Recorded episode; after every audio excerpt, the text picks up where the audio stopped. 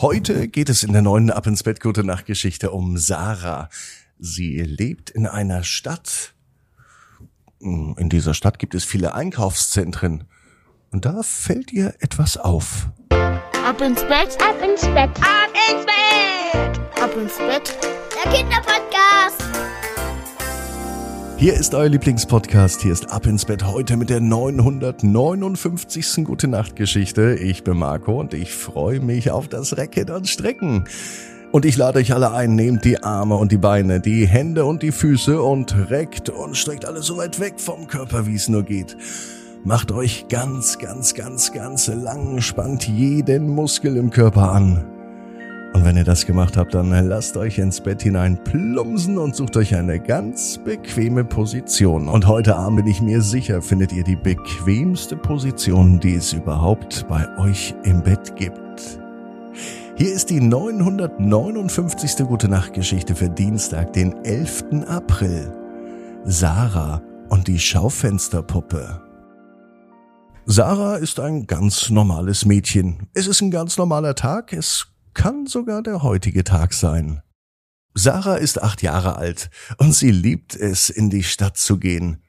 Sie lebt in einer Stadt mit vielen Geschäften und sogar Einkaufszentren.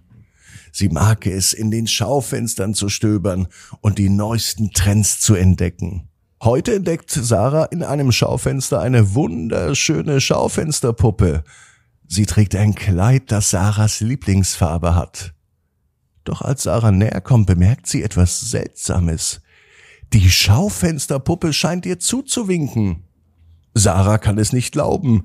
Sie denkt, dass sie sich das nur eingebildet hat. Aber als sie näher hinschaut, bemerkt sie, dass die Puppe tatsächlich lebendig zu sein scheint. Die Puppe bittet Sarah um Hilfe, denn sie hat einen großen Wunsch. Sie möchte heraus aus dem Schaufenster und sie möchte die Welt außerhalb des Ladens sehen. Sarah ist sich nicht sicher, was sie tun soll. Sie hat noch nie was von einer lebendigen Schaufensterpuppe gehört. Aber sie kann nicht widerstehen und beschließt, der Puppe zu helfen. Sie geht in den Laden und bittet die Verkäuferin um Hilfe. Die Verkäuferin ist überrascht, als sie hört, dass Sarah behauptet, dass eine Schaufensterpuppe lebendig ist. Sie denkt, dass Sarah einen Streich spielen möchte. Doch Sarah lässt sich nicht entmutigen und bittet die Verkäuferin, die Puppe aus dem Schaufenster zu nehmen. Nach einigem Zögern stimmt die Verkäuferin schließlich zu. Als die Puppe aus dem Schaufenster genommen wird, erwacht sie tatsächlich zum Leben und sie springt direkt vor Freude in Sarahs Arme. Sarah kann nicht glauben, was gerade passiert ist. Die Puppe stellt sich als Lila vor, so ist ihr Name, und sie erzählt Sarah, dass sie von einem Zauberer verflucht wurde und seit Jahren deswegen im Schaufenster lebt. Lila bittet Sarah, ihr zu helfen, den Zauberer zu finden und den Fluch zu durchbrechen. Sarah ist begeistert von diesem Abenteuer und verspricht Lila, ihr zu helfen. Zusammen machen sie sich auf den Weg, um den Zauberer zu finden. Sie durchstreifen die Stadt. Sie fragen bei vielen Zauberern und Hexen nach, aber niemand kann ihr wirklich helfen. Schließlich treffen sie eine alte Dame in der Stadt. Es stellt sich heraus, dass das eine freundliche Hexe ist, die Sarah und Lila erzählt, dass der Zauberer in einem Schloss in den Bergen wohnt.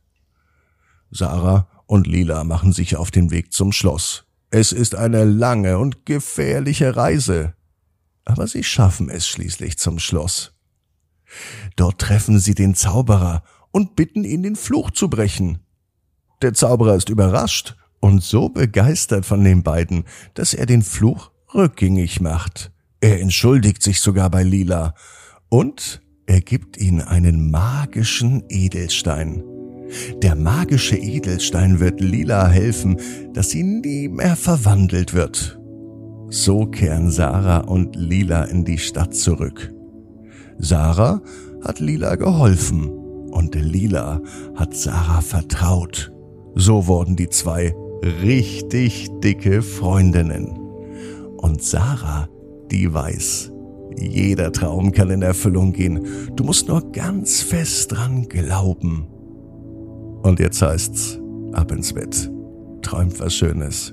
Bis morgen, 18 Uhr. abinsbett.net. Gute Nacht